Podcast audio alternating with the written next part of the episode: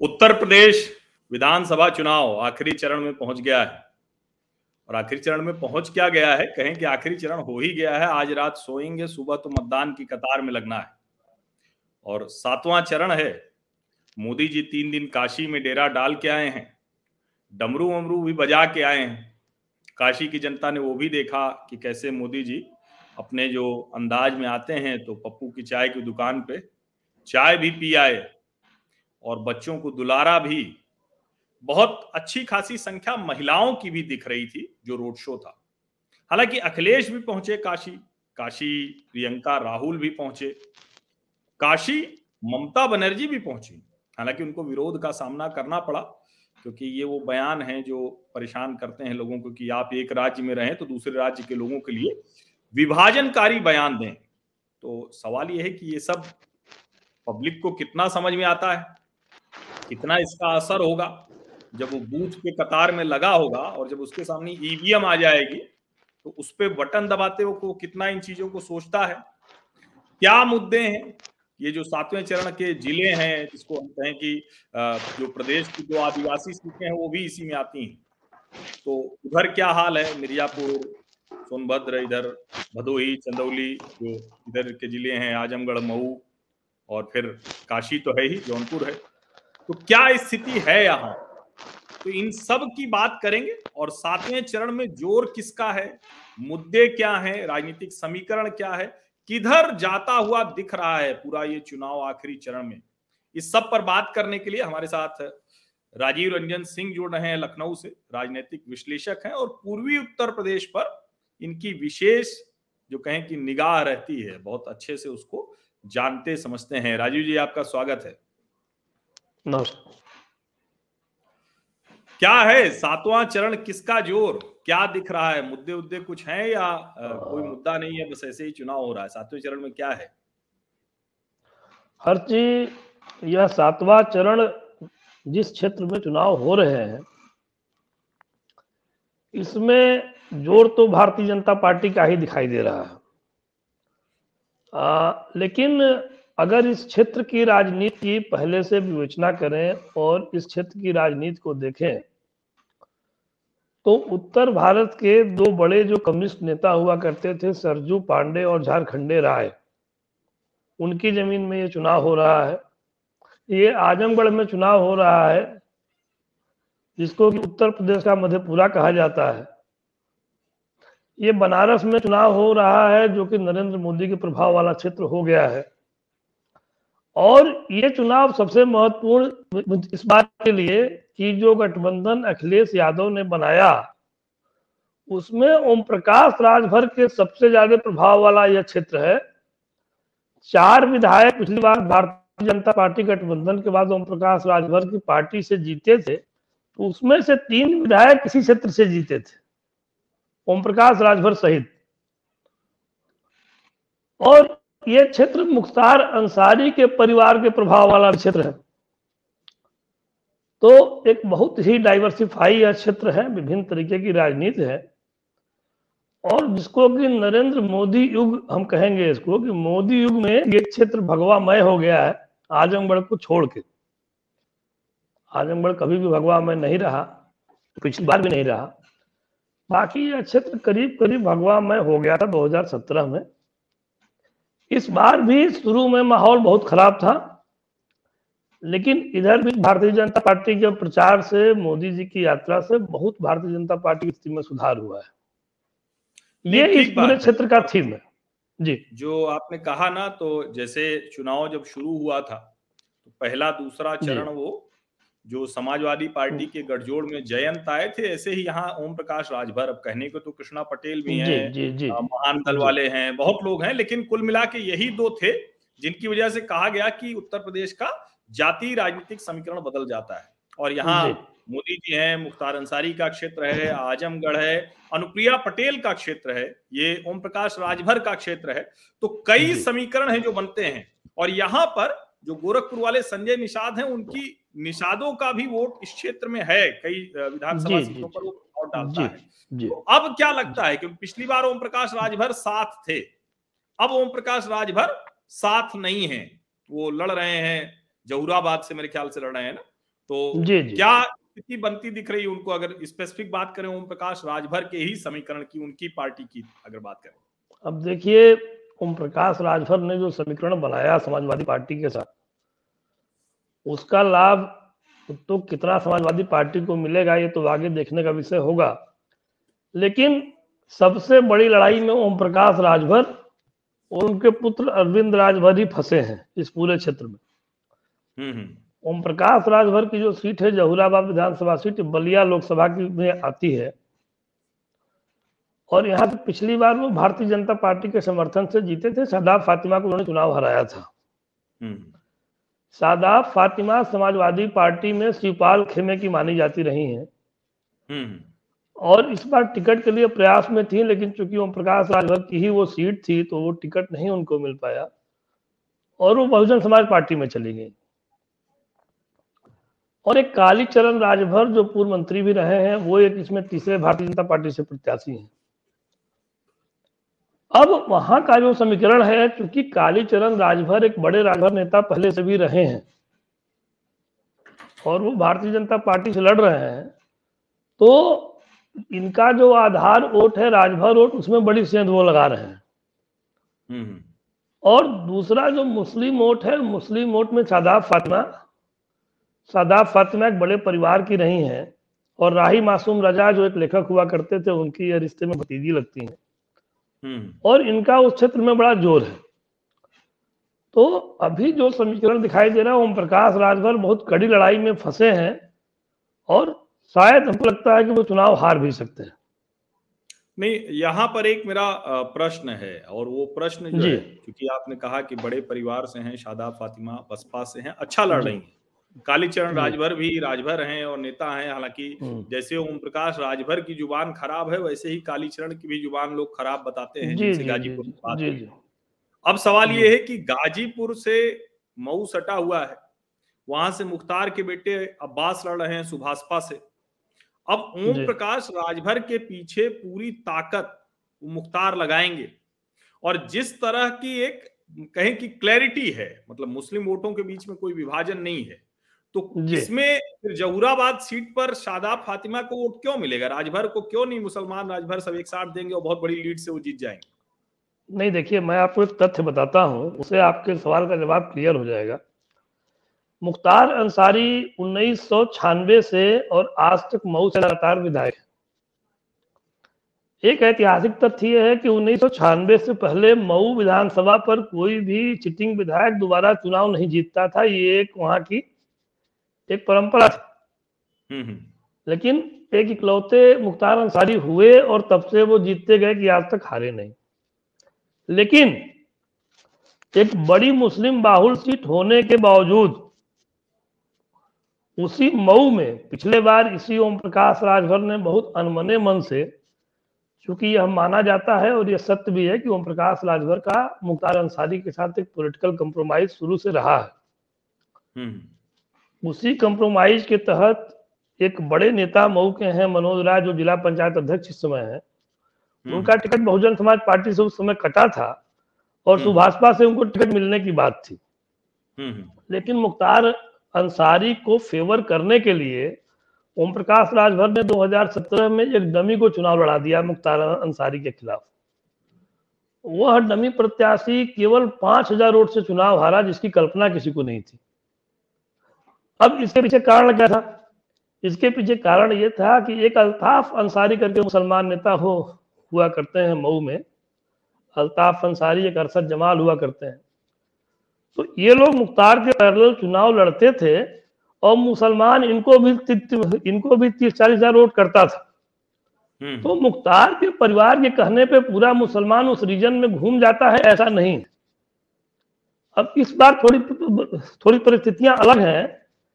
लेकिन इस बार भी कम से कम मेरा तो ये मानना है कि पूरा मुसलमान उनके कहने पे घूम जाएगा ऐसा नहीं है सादाब फातिमा की अपनी छवि है उस छवि का फ़ायदा उनको निश्चित तौर पर मिलेगा हम्म, हम्म। गाजीपुर में और कौन सी सीट आप देख रहे हैं जहाँ संघर्ष है या कहें कि उस तरह से अगर कहें तो स्थिति कुछ क्लैरिटी है कुछ मतलब साफ़ साफ़ दिख रहा है या पूरे गाजीपुर का पानी, पानी गंदा है अभी दिख नहीं रहा है हाँ। देखिए गाजीपुर ज़िले में दो विधानसभा की सीटें तो सुभाषपा की थी। इसके पिछली बार। हम्म, हम्म।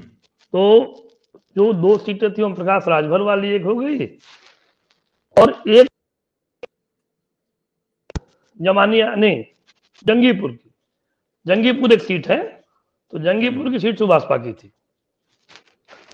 अब इस बार गठबंधन हो गया है इन लोगों का तो उसका लाभ ओम प्रकाश राजभर की सीट पे तो बहुत नहीं मिल पा रहा है क्योंकि वो समीकरण में फंस गए हैं। हम्म, लेकिन अन्य सीटों पर सपा थोड़ी मज़बूत स्थिति में है। अब देखिए एक और रोचक तथ्य है आपने गाजीपुर की बात किया तो अ, अ, ये जो ओम प्रकाश राजभर वाली सीट है इससे लगी हुई सीट यूसुफपुर मोहम्मदाबाद हम्म, जो कि मुख्तार अंसारी के आने से पहले अफजाल अंसारी जो इनके बड़े भाई हैं वहाँ से कम्युनिस्ट से विधायक हुआ करते थे। तो मोहम्मदाबाद की सीट जहूराबाद की सीट और मऊ की सीट तीनों सीट लगी हुई है। जहूराबाद एक सैंडविच है बीच में भौगोलिक रूप से। अब जैसे आपने जहूराबाद पूछा जहूराबाद के बगल में मोहम्मदाबाद सीट है। हम्म, मोहम्मदाबाद सीट पे जो, जो मुख्तार के बड़े भाई हैं सिबतुल्ला जो विधायक रहे हैं पहले उनका बेटा चुनाव लड़ रहा है। और मऊ की सीट पे मुख्तार का बेटा चुनाव लड़ रहा है।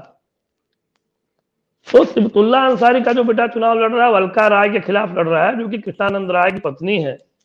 हम्म, ये दूसरी बार विधायक है एक बार उपचुनाव जीती थी एक बार इस बार जीती है। इनके खिलाफ थोड़ी लड़ाई को रोचक बनाने के लिए बहुजन समाज पार्टी ने एक वहाँ भूमिहार प्रत्याशी उतार दिया है।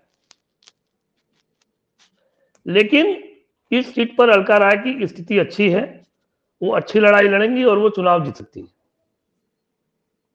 ठीक है अगर मऊ की हम हाँ। बात करें मऊ चूँकि गाजीपुर में तो बाद में हम आएँगे सीटों के नंबर और उसके अनुमान पर। मऊ की बात करें तो मऊ में जो सदर सीट है जिसपे छियानवे से काबिज हैं मुख्तार अंसारी तो चाहे वो हम्म। बसपा से रहें चाहे सपा से रहें चाहे कौमी एकता दल से रहें निर्दलीय रहें वही जीतते हैं। तो अब उनका बेटा अब्बास लड़ रहा है तो उसके तो हारने की कोई ऐसी अ, उनके पक्ष से कहें तो कोई गुंजाइश नहीं दिख रही है। या आपको लग रहा है कि अशोक सिंह को फाइट दे रहे हैं? अब अब देखिए चुनाव जब शुरू हुआ था तो ये लग ये बिल्कुल लग रहा था कि अब्बास के खिलाफ कोई लड़ाई भी नहीं बन पाएगी। हम्म हम्म। क्योंकि मुख्तार जब से लड़ रहे हैं तब से पहली बार ऐसा हुआ कि कोई बड़ा मुसलमान किसी बड़ी पार्टी से उनके खिलाफ नहीं लड़ रहा था चुनाव। नहीं लड़ रहा हाँ। ये ये जब से ये चुनाव शुरू हुआ है ये पहली बार हुआ है। एक पीस पार्टी से मुस्लिम प्रत्याशी है और वो मुख्तार का विरोध कर रहा है लोकल लेवल पर। अब मुसलमान कितना उसके साथ जाएँगे ये देखने वाली बात होगी। क्योंकि पहली बार वो प्रत्याशी है तो अल्ताफ अंसारी या अरसद जमाल की तरह उसकी छवि मऊ ज़िले में नहीं है। ये तो एक बात हो गई। लेकिन अशोक सिंह को टिकट देकर भारतीय जनता पार्टी ने एक बहुत बड़ा ध्रुवीकरण का काम किया क्योंकि अशोक सिंह के भाई थे मन्ना सिंह जिनकी हत्या का आरोप मुख्तार अंसारी पर लगा। हम्म, और मतलब इनके बड़े भाई थे मन्ना सिंह। और अशोक सिंह ने मुख्तार विरोधी सभी लोगों को एक मंच पे ला दिया है। और शुरू में तो यह नहीं लग रहा था लड़ाई मऊ की बन पाएगी लेकिन अशोक सिंह के टिकट मिलने के बाद लड़ाई बहुत रोचक हो गई है। हम्म। और इसमें आश्चर्य नहीं होगा कि बहुत दिनों बाद इस सीट पे भारतीय जनता पार्टी शायद पहली बार इस सीट को भारतीय जनता पार्टी इस बार जीत ले। लड़ाई बहुत रोचक है पलड़ा अभी भी अब्बास अंसारी का भारी है हम्म, लेकिन लड़ाई बहुत रोचक बना दिया है अशोक सिंह। रोचक। यही मऊ में दारा सिंह चौहान भी तो है ना जो आए थे फिर चले गए भाजपा छोड़कर और अभी लड़ रहे हैं। तो उनकी क्या स्थिति है? अब देखिए दारा सिंह चौहान को बहुजन समाजवादी पार्टी समाजवादी पार्टी और भारतीय जनता पार्टी तीनों पार्टियों में घूम फिर के चलते रहते हैं सैलानी है। एक चुनाव इस पार्टी से दूसरा चुनाव उस पार्टी से। हम्म। अब इस बार 2017 की विधानसभा में वो मधुबन से विधायक थे। हम्म। मधुबन की जनता में एक बात थी कि हमारा मंत्री कभी गाड़ी से नहीं उतरता। हम्म। उनके बारे में जनता की शिकायत थी ये मधुबन विधानसभा में गाड़ी में उतर के लोगों से नहीं मिलते। ये गेस्ट हाउस में ही मिलते हैं या तो चले जाते हैं। हम्म, हम्म, इस बात का आभास दारा सिंह चौहान को था कि मधुबन से अब दोबारा चुनाव लड़ना बड़ा कठिन है। इसीलिए वो भारतीय जनता पार्टी पे दबाव बना रहे थे कि घोसी से हमको टिकट दिया जाए। और भारतीय जनता पार्टी उनका सीट बदलना नहीं चाहती थी हम्म। इसी बीच उनकी इंटरनल डीलिंग समाजवादी पार्टी से जो भी हो गई हो हम्म। तो वो घोसी विधानसभा से प्रत्याशी है हम्म, मतलब जैसे स्वामी प्रसाद मौर्य पडरौना छोड़ के फाजिल नगर गए वैसे ही मधुबन हाँ। छोड़कर घोसी गए हाँ हाँ हाँ दोनों लोगों का ये च्वाइस था इनको ये हम्म। पता था कि मधुबन में ये चुनाव हार जाएँगे सौ परसेंट हार जाएँगे क्योंकि हम्म। इनके प्रति बहुत नाराज़गी थी लोगों की अब इनकी जो शर्त थी उसको भारतीय जनता पार्टी ने शायद नहीं माना और यही वजह रही होगी पार्टी छोड़ने की ऐसा कम से कम मेरा मानना है। अब ये घोषणा लड़ रहे हैं। इनके खिलाफ भारतीय जनता पार्टी के सिटिंग विधायक हैं विजय राजभर। बहुत ही सामान्य परिवार का लड़का बहुत कम उम्र के हैं अभी और बहुत स्वच्छ छवि है उनकी राजनीति में। हम्म। और यहाँ से 2017 में फागू चौहान विधायक बने थे। फागू चौहान बाद में गवर्नर बना दिए गए तो ये सीट खाली हो गई और इस सीट पर उपचुनाव हुआ था। उपचुनाव में जीते थे विजय राज हम्म। शुरू में जब चुनाव चालू हुआ तो इस सीट पर भी विजय राजभर की स्थिति स्थिति कुछ समझ में नहीं आ रही थी। लेकिन जब आखिरी दौर में चुनाव आ गया है तो विजय राजभर बहुत अच्छे अच्छी फाइट दे रहे हैं हम्म। और यहाँ पे बहुत कड़ा संघर्ष है। कड़ा संघर्ष है। नहीं ठीक बात है क्योंकि जिस तरह की स्थितियाँ हैं उसमें और हम्म। जो सातवां चरण है वो हर ज़िले में बड़ा रोचक है और अलग अलग वजहें हैं उसकी जी और नहीं नहीं एक चीज़ दिखाई दे रही है सातवें चरण में हम्म। एक सातवें चरण में एक चीज़ दिखाई दे रही है हम्म। कि भारतीय जनता पार्टी के प्रत्याशियों की स्थिति शुरू में जितनी खराब लग रही थी भारतीय जनता पार्टी के पास जो कार्यकर्ताओं की ताकत है जो नेताओं की ताकत है जो एक्चुअल इनकी ताकत है राजनीति में उसको लगाकर और अब हर सीट की लड़ाई को बड़ा रोचक बना दिया है। हम्म। शुरू में लगता था कि एक तरफा था समाजवादी पार्टी जीत जाएगी तो अब वो स्थिति नहीं है। समाजवादी पार्टी को बहुत कड़ा संघर्ष करना है और शायद हम्म। अधिकांश सीटें वो हारेगी भी। हम्म, नहीं ठीक है। और आ, मतलब ये चूँकि कल आपसे जब आजमगढ़ पर बात हुई थी तो हम लोगों ने उस पर बड़े विस्तार से चर्चा की थी। तो उसको छोड़ते आगे बढ़ते हैं जौनपुर ज़िले की बात करते हैं। जौनपुर जिला भी रोचक है मंत्री भी हैं सब वहाँ चुनाव कई तरह से है। और एक बाहुबली धनंजय सिंह भी है वहाँ से जो निर्दल लड़ रहे हैं मलनी से। तो वहाँ की स्थिति आपको क्या दिख रही है जौनपुर में? देखिए जौनपुर ज़िले में पिछली बार भारतीय जनता पार्टी की पाँच सीटें थी नौ में। हम्म, हम्म। यानी कि पिछली लहर में भी कुछ सीटें जौनपुर में लोग हार गए थे हम्म। तो इस लिहाज से समझिए तो थोड़ा कमज़ोर जिला भारतीय जनता पार्टी के हिसाब से था ये हम्म, हम्म। चुनाव जब घोषित हो रहा था उस समय भी को भी लेकर वहाँ कहा जाता है कि जो विधायकों के टिकट कटने थे वो भारतीय जनता पार्टी नहीं काट पाई नहीं देखिए वहाँ क्या है कि वहाँ के कुछ जो बड़े नेता हैं जो उत्तर प्रदेश की राजनीति में है और और अच्छे बड़े स्वच्छ छवि के नेता हैं। जैसे कि एक उदाहरण के तौर पर एक मनीष शुक्ला जी हैं जो भारतीय जनता पार्टी के प्रवक्ता है।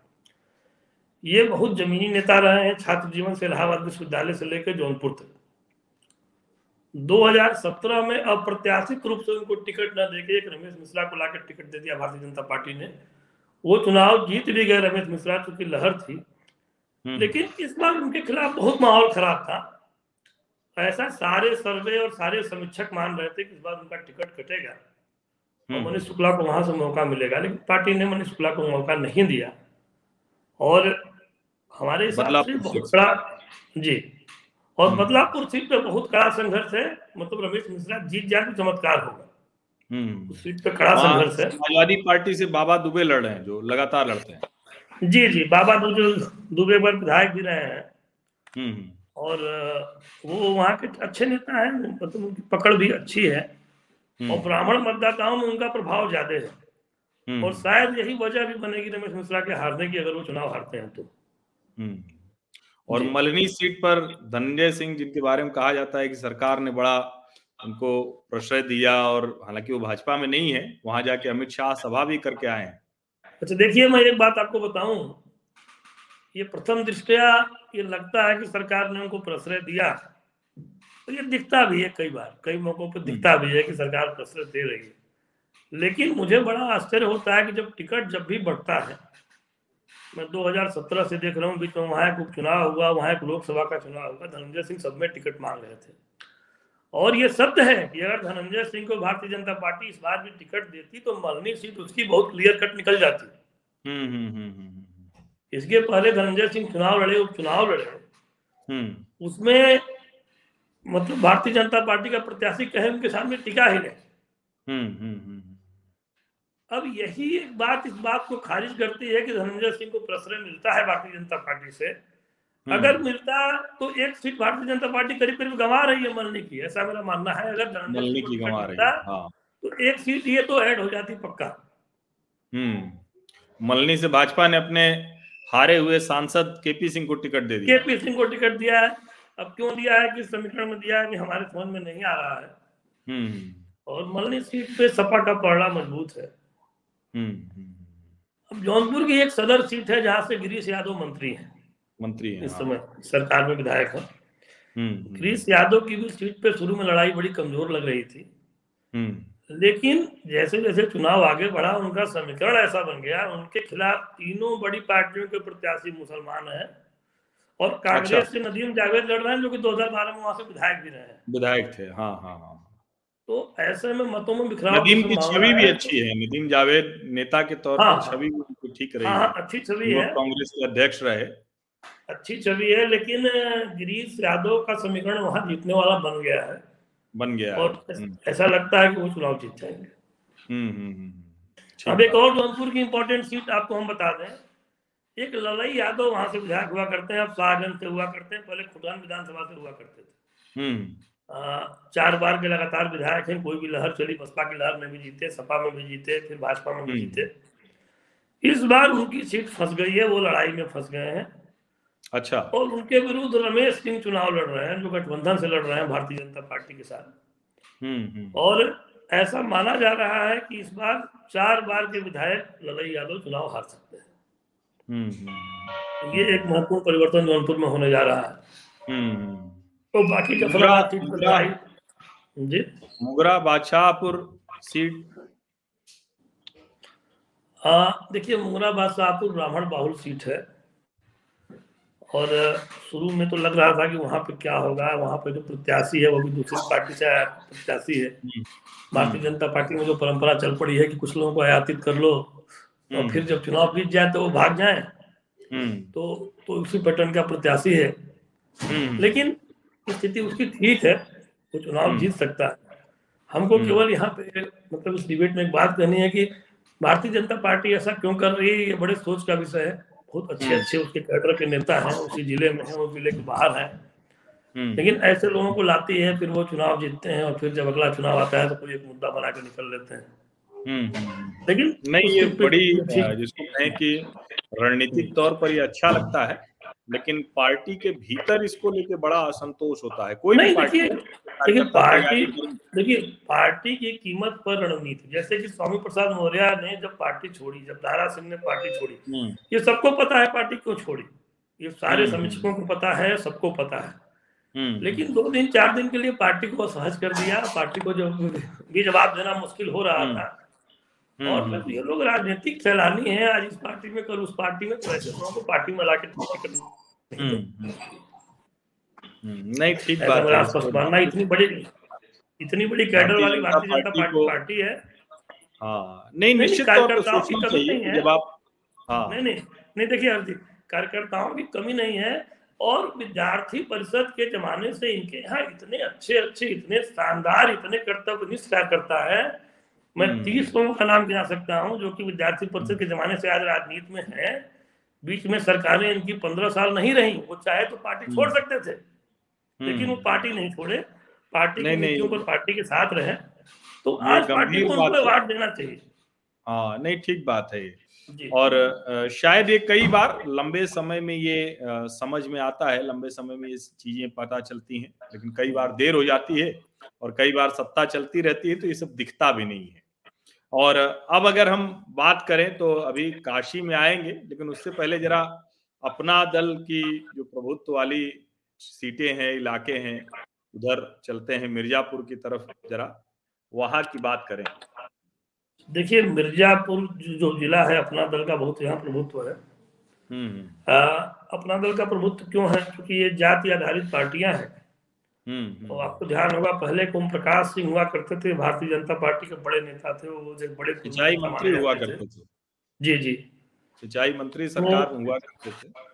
और अभी जो भारतीय जनता पार्टी के प्रदेश अध्यक्ष हैं स्वतंत्र देव सिंह ये भी वहीं के रहने वाले हैं चुनाव के ही हम्म। रहने वाले हैं उसी क्षेत्र के रहने वाले हैं तो वहाँ पे हम्म। कुर्मी मतदाताओं की संख्या अच्छी है हम्म। भारतीय जनता पार्टी ने पिछली बार सारी सीटें वहाँ से जीती थी कुछ वहाँ ऐतिहासिक अच्छी सीटें हैं जिसकी चर्चा हम करेंगे एक वहाँ मझवा सीट है ये कमलापति त्रिपाठी के परिवार की ऐतिहासिक सीट रही है ब्राह्मण बाहु सीट रही है बहुत लोग यहाँ से मंत्री रहे रुद्र प्रताप सिंह मंत्री रहे हम्म। उनके पुत्र जो है कमलापति पार्टी के पुत्र लोकपति मंत्री रहे। हम्म, हम्म। ये एक अच्छी सीट रही है। बीच में एक रमेश बिंद भारतीय जनता पार्टी के सांसद हैं भदोही से। वो लगातार तीन बार बहुजन समाज पार्टी से विधायक रहे। तो ये एक भारतीय जनता पार्टी की अच्छी सीट रही है। यहाँ पे सुस्मिता मौर्य विधायक थी भारतीय जनता पार्टी से इसका टिकट भारतीय जनता पार्टी ने इस बार काट अच्छा। दिया है। हम्म, जी। हम्म। ये रामचंद्र मौर्य बड़े नेता वहाँ से विधायक हुआ करते थे उनकी बहू थी हम्म। तो ये सीट पे भारतीय जनता पार्टी की लड़ाई अच्छी है तो मजमा सीट भारतीय जनता पार्टी के खेमे में इस बार भी जा सकती है। ऐसा मेरा मानना है। दूसरी मिर्जापुर की सदर सीट जहाँ से रत्नाकर मिश्रा इस बार विधायक थे। तो। वहाँ के पंडा समाज से आते हैं और वहाँ के एक अच्छे नेता माने जाते हैं मिर्जापुर के। हम्म, हम्म। उनके विरुद्ध कैलाश चौरसिया कई बार के विधायक समाजवादी पार्टी के हैं वो प्रत्याशी हैं। लड़ाई बहुत तगड़ी है थोड़ी नाराज़गी है मिश्रा जी से। लेकिन इधर भी चुनाव करीब आते आते वहाँ भी समीकरण बन गया है। वो सीट भी भारतीय जनता पार्टी के खेमे में जा सकती है। अच्छा इसके बाद एक मणिहान सीट है जहाँ से कि रमाशंकर पटेल। हम्म। जो ऊर्जा राज्य मंत्री हैं हम्म। उत्तर प्रदेश सरकार में वो विधायक थे उन्हीं को टिकट भी मिला है। हम्म। पिछली बार रमाशंकर पटेल को एक लाख सत्तर हज़ार वोट मिला था वहाँ से। कुल पोल वोट का पचास परसेंट से भी अधिक। करीब करीब। तो उनकी भी स्थिति अच्छी है तो मिर्जापुर जिला भारतीय जनता पार्टी के लिए ठीक है। और वहाँ बहुत कोई लॉस नहीं होने जा रहा है।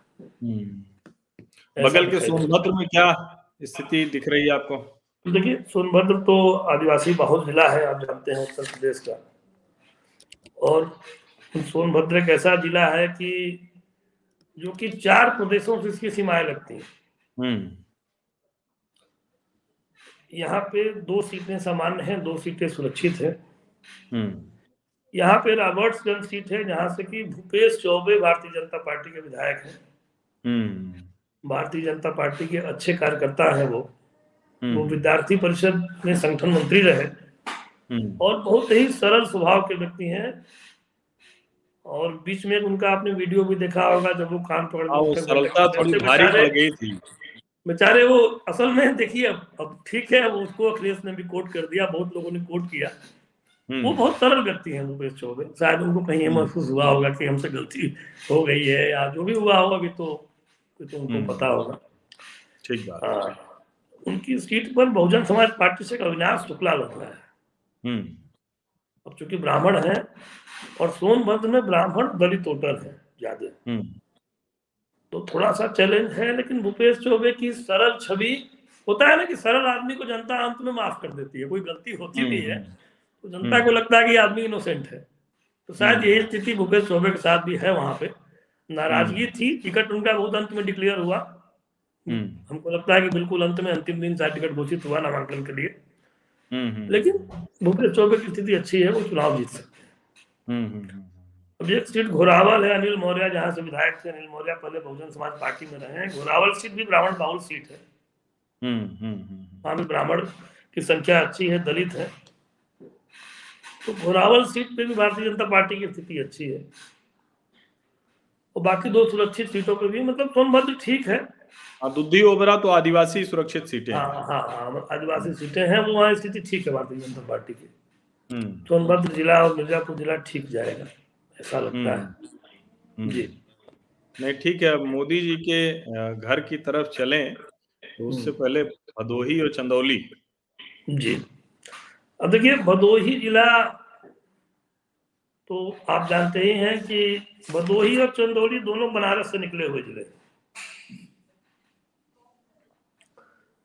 अच्छा इसमें भदोही में जो सिटिंग विधायक हैं रविंद्र त्रिपाठी भारतीय जनता पार्टी के। हम्म, हम्म, भारतीय जनता पार्टी में जब विद्रोह के बीच में सुबुगाहट आई थी तो हम्म। इनका नाम भी आ गया था कि इन्होंने भी पार्टी छोड़ दी है। और तीन चार घंटे तक साइलेंट रहे उसके बाद इन्होंने उसका खंडन किया। अब शायद उसके पीछे वजह ये थी कि जो टिकट कटने की बात थी जौनपुर से लेकर भदोही तक हम्म, उसमें एक रविंद्र त्रिपाठी का भी नाम था। हम्म, हम्म। ऐसी हमको हमारे सूत्रों से जानकारी है। शायद शायद इसीलिए रंगनाथ मिश्रा फिर से भाजपा में आ गए थे। जी जी। और हम्म। लेकिन थोड़ा सा भारतीय जनता पार्टी दबाव में आ गई। हमको लगता है नहीं तो टिकट इनका काट तो बेहतर था। हम्म, फ़िलहाल ये चुनाव लड़ रहे हैं और इस सीट पे कड़ी टक्कर है। जाहिद बेग सपा से प्रत्याशी हैं और हम्म। हरिशंकर सिंह बहुजन समाज पार्टी से प्रत्याशी हैं। हम्म, हम्म, हम्म, तो लड़ाई इस सीट पे है मज़बूत लड़ाई है। हम्म, और ये कह नहीं सकते कि कौन जीतेगा। हम्म, हम्म, एक भदोही ज़िले में ज्ञानपुर सीट है। हम्म। विजय मिश्रा वाली। हाँ एक बड़े नेता विजय मिश्रा समाजवादी हम्म। पार्टी में रहे फिर निषाद पार्टी से इस बार विधायक हैं। हम्म, विजय मिश्रा की वैसे तो बाहुबली की छवि है आपराधिक छवि भी है लेकिन विजय मिश्रा की उस क्षेत्र में पकड़ बहुत ज़बरदस्त है। विजय हम्म, मिश्रा हालाँकि इस बार निर्दल है। और निर्दल होने के बावजूद लड़ाई जो लड़ेगा उन्हीं से लड़ेगा। और यहाँ से निषाद पार्टी ने विपुल दुबे को टिकट दिया है। भारतीय जनता पार्टी के जो सहयोगी है।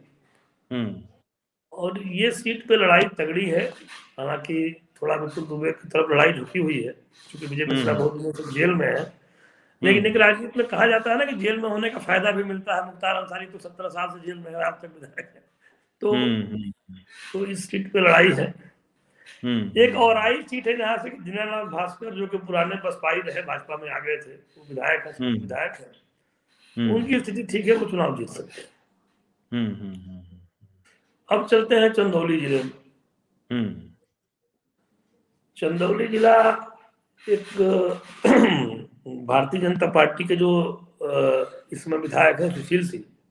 हम्म, उनके परिवार के प्रभाव वाला जिला माना जाता है। हम्म, यहाँ चार सीटें हैं एक विधायक इसके पहले वाले चुनाव में भाजपा का नहीं था। हम्म, हमारे ख्याल से सकलडीहा सीट थी प्रभु नारायण सिंह जो विधायक समाजवादी पार्टी से थे। हम्म, वो थे जो कि भारतीय जनता पार्टी से नहीं थे। बाकी तीन सीटें भाजपा की थी यहाँ पे। और हम्म, भाजपा इस ज़िले में बढ़िया चुनाव लड़ रही है। अपनी तीन सीटें वो मेंटेन कर ले जाएगी हो सकता है चार भी हो जाए। हम्म, हम्म। जी। चलिए अब काशी की बात कर लेते हैं क्योंकि हाँ। अब देखिए काशी काशी बहुत इंटरेस्टिंग है। आपने अभी कहा कि ममता बनर्जी काशी आई थी। तो मैं आपको तथ्य बता दूँ कि ममता बनर्जी काशी आई थी वो तो मोदी के विरोध में पूरे देश में घूमती रहती हैं। तो काशी में हम्म। चुनाव मोदी लड़ रहे हैं तो वहाँ क्यों नहीं जाना? हम्म, ये तो एक फैक्ट हो गया। लेकिन एक इसका मैथमेटिकल फैक्ट भी है। वो ये है कि शहर दक्षिणी की सीट जहाँ से नीलकंठ तिवारी विधायक है। हम्म, यहाँ पे बंगाली वोटर बहुत है। हम्म, हम्म, करीब करीब तीस हज़ार तक तो वोट इनके पोल हो जाते हैं तीस हज़ार से ऊपर। अच्छा। और आपको ध्यान होगा श्यामदेव राय चौधरी यहाँ से विधायक हुआ करते थे दादा जिनको हाँ हाँ। बहुत लंबे समय तो बहुत दिनों तक विधायक रहे। हम्म, और 2017 में जब उनका टिकट काटा गया तो उनका ये कद था कि अमित शाह को जाना पड़ा समझाने उनको कि दादा आप मान हम्म। जाइए।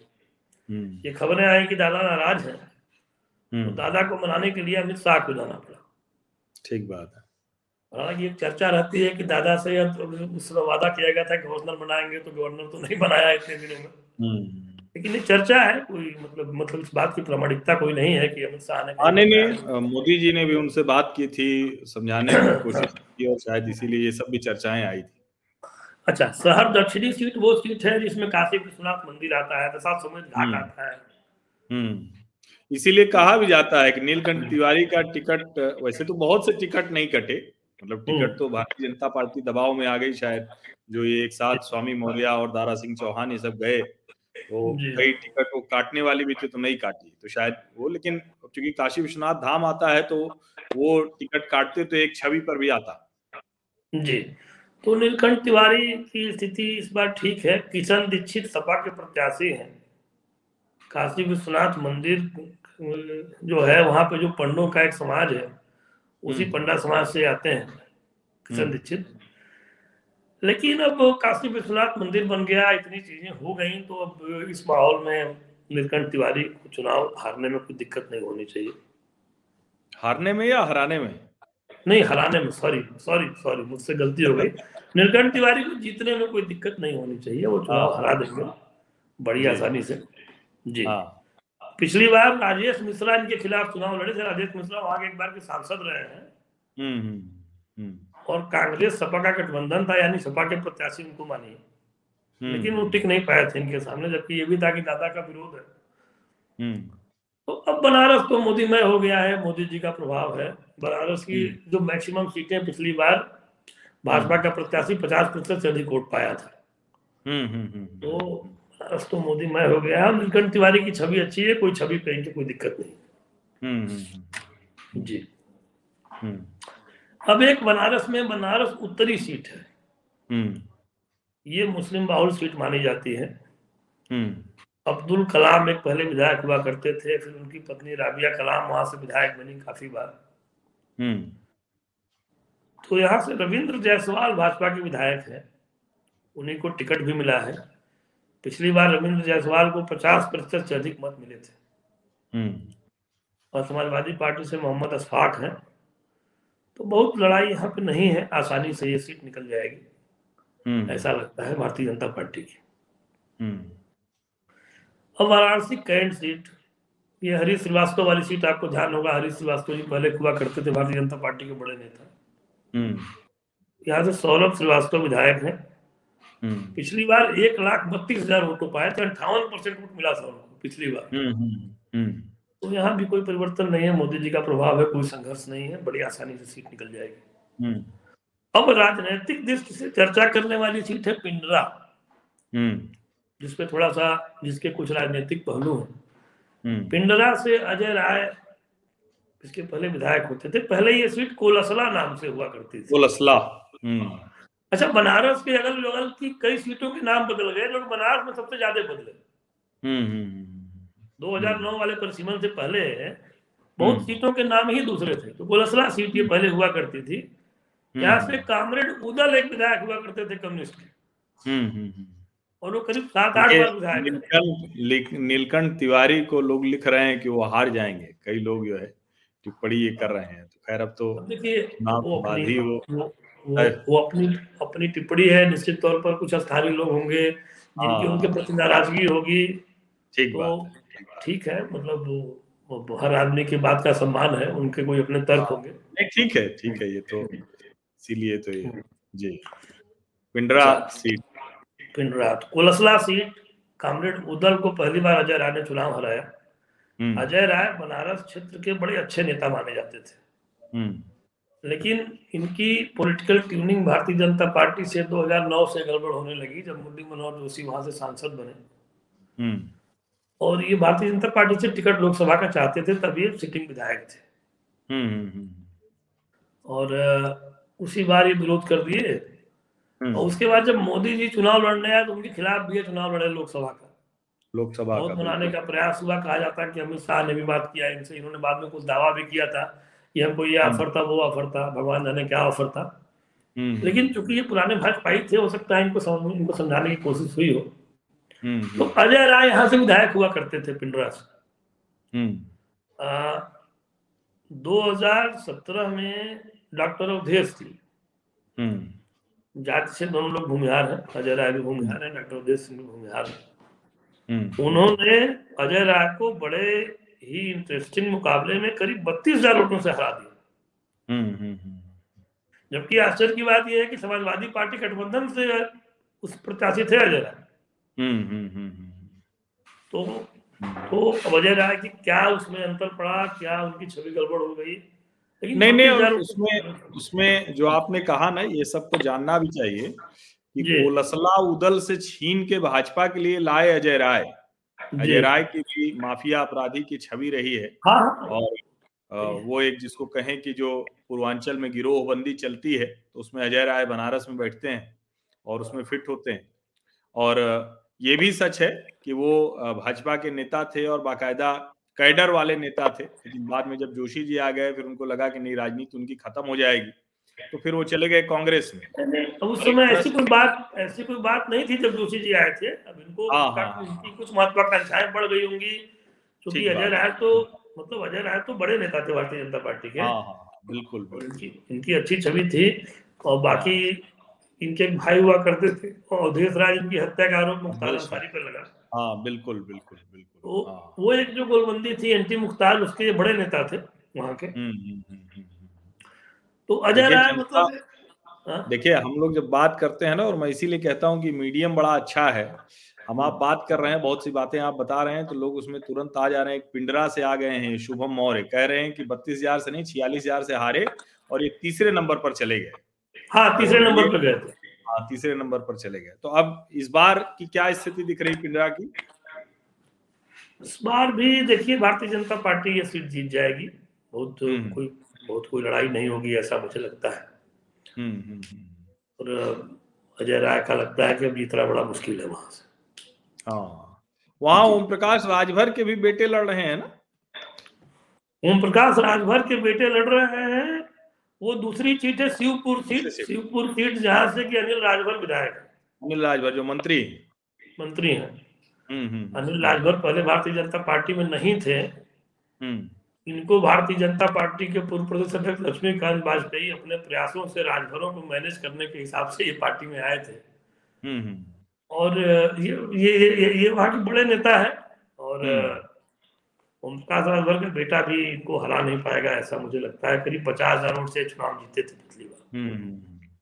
नहीं वहाँ सामूहिक रैली जो हुई थी तो मुझे लोगों ने बताया मैसेज किया कि सब एक साथ जुटे थे तो मंच तो बड़ा भारी हो गया था लेकिन जनता बड़ी कम थी। तो ये रिपोर्ट भी है वहाँ से अब चुनाव जीतना हारना तो बाद में पता चलेगा और पूरी तरह से जनता के हाथ में होता है। और किसी सीट पर आपको लगता है कि कोई रोचक लड़ाई है? देखिए बनारस ज़िले में बहुत कोई लड़ाई है नहीं। हम्म। मुझे लगता है कि पुराने प्रदर्शन को भारतीय जनता पार्टी दोहराने में कामयाब रहेगी। हम्म मतलब मोदी जी का डमरू बजाना काम आ जाएगा वहाँ। और आपको एक और हम महत्वपूर्ण तथ्य बता दें शायद एक मुख्तार अंसारी के लड़के का एक वीडियो वायरल हुआ है। हम्म। उसको आपने भी देखा होगा बहुत लोगों ने देखा है चल रहा है। हम्म। उस वीडियो के आने के बाद से बहुत एक बड़ा ध्रुवीकरण हो रहा है ऐसा मुझे लगता है। हम्म। शायद कुछ लोग जो समाजवादी हो गए थे बीच में जो कि जो कि नाराज़गी में समाजवादी हो गए थे हम्म, हम्म। उनको फिर यह दिखने लगा है कि अगर कहीं सरकार आ गई तो यही सब होगा जो अब्बास अंसारी बोल रहे हैं। अब्बास अंसारी के उस बयान का अभी तक खंडन किसी बड़े समाजवादी पार्टी के नेता ने नहीं किया। कि अखिलेश भैया से इनकी बात हुई कि नहीं हुई? नहीं हुई हाँ। तो हमें तो नहीं दिखा। अगर आपको दिखा हो तो जरा आपको बताएँ क्योंकि हम तो बहुत ढूंढ रहे हैं कि कि, कि इतना बड़ा बयान दिया। अखिलेश हम्म। जी अपने को बड़ा स्वच्छ छवि का मानते हैं। तो हम्म, उनको हम्म। कम से कम इस पे खंडन तो करना चाहिए था कि भाई नहीं नहीं हमसे कोई ऐसी बात नहीं हुई। सीधे अब्बास अंसारी दावा कर रहे हैं कि जो जहाँ है वो वही रहेगा। उनके तबादले के कागज़ पर मोहर लगेगी। यानी वो हम्म। विधायक बन गए तो डीएमएसपी के तबादले पर मुहर वही लगाएँगे। हम्म ठीक बात। नहीं वो बहुत आ, मतलब इससे खराब बयान और खतरनाक बयान नहीं हो सकता है। और बहुत से राजनीतिक विरोध लोगों से हो सकते हैं। लेकिन हम्म। योगी आदित्यनाथ की यही एक शैली थी तो प्रशासन में किसी का हस्तक्षेप उन्होंने बर्दाश्त नहीं किया चाहे उनका अपना विधायक ही क्यों न हो। और यही शायद एक यूएसपी भारतीय जनता पार्टी की थी। ठीक चलिए। तो अब यही हम लोगों ने जो चर्चा की है अब तो कल मतदान हो ही जाना है और शाम से तो एग्जिट पोल शुरू हो जाएँगे। तो लेकिन देखिए कुछ जो आते हैं ये टिप्पणी मैंने जो शुभम मौर्य की बताई थी अब उन्होंने एक टिप्पणी और की है और ये टिप्पणी मैं बता के बात खत्म करूँगा। शुभम कह रहे हैं कि शिवपुर सीट में बीजेपी अनिल राजभर रहेंगे दूसरे स्थान में मेरे फूफा जी रवि मौर्य बीएसपी से रहेंगे अरविंद राजभर ओम प्रकाश के लड़के तीसरे नंबर पर जाएँगे। तो अब देखिए इनकी बात को थोड़ा सा इसलिए मैं महत्व दे रहा हूँ कि ये कह रहे हैं कि उनके पिताजी चुनाव लड़ रहे हैं। अब ये होता हाँ। है आमतौर पे अगर हमारे घर परिवार नात रिश्तेदार में कोई लड़े तो भले हम जान रहे हैं कि वो हार रहा है लेकिन सार्वजनिक तौर पर हम उसको कहने से बचते हैं। उनकी, और अगर उनकी, उनकी भावनाएँ होंगी फूफा जी के प्रति और उनको निश्चित तौर पर हमको आपको भी शुभकामना देनी चाहिए फूफा जी ठीक है भाई उनके फूफा जी हैं तो लड़े। लेकिन साथ साथ में वो हमारी हमारे भी हमारे भी तरफ़ से सहमत है कि भारतीय जनता पार्टी चुनाव नहीं नहीं वो बहुत चलिए बहुत अच्छी चर्चा रही आपसे और हम लोगों ने सातवें चरण की जो सीटें हैं उसकी बातचीत की। अब उम्मीद करते हैं कि जो नतीजे जब आएँगे तो इस जो चर्चा हुई है इसके आधार से जो कहें कि जुड़े हुए आएँगे ऐसा हम लोग कह सकते हैं। और बाकी लोकतंत्र है लोकतंत्र में जनता तय करती है और गुप्त वोट होता है। जी जी जी जी, तो जी, जी। मैं आ, उसके बाद भी हम लोग बात करेंगे चर्चा करेंगे चुनाव नतीजों के बाद भी। और अभी तक आपने हमारा ये चैनल सब्सक्राइब नहीं किया है तो सब्सक्राइब ज़रूर कर लें नोटिफिकेशन वाली घंटी दबा दें। चर्चा आपको अच्छी लगी हो ठीक लगी हो कुछ लगा हो कि कुछ पॉलिटिकल आपको मिला कुछ नया मिला कुछ बातचीत चर्चा तो लाइक वाला बटन दबा दें और इस वीडियो को दूसरे लोगों तक पहुँचाने में मदद करें। आपका राजीव रंजन जी बहुत बहुत धन्यवाद और सभी दर्शक के सभी जो मेरे सामाजिक परिवार के सदस्य हैं उन सब का बहुत बहुत धन्यवाद।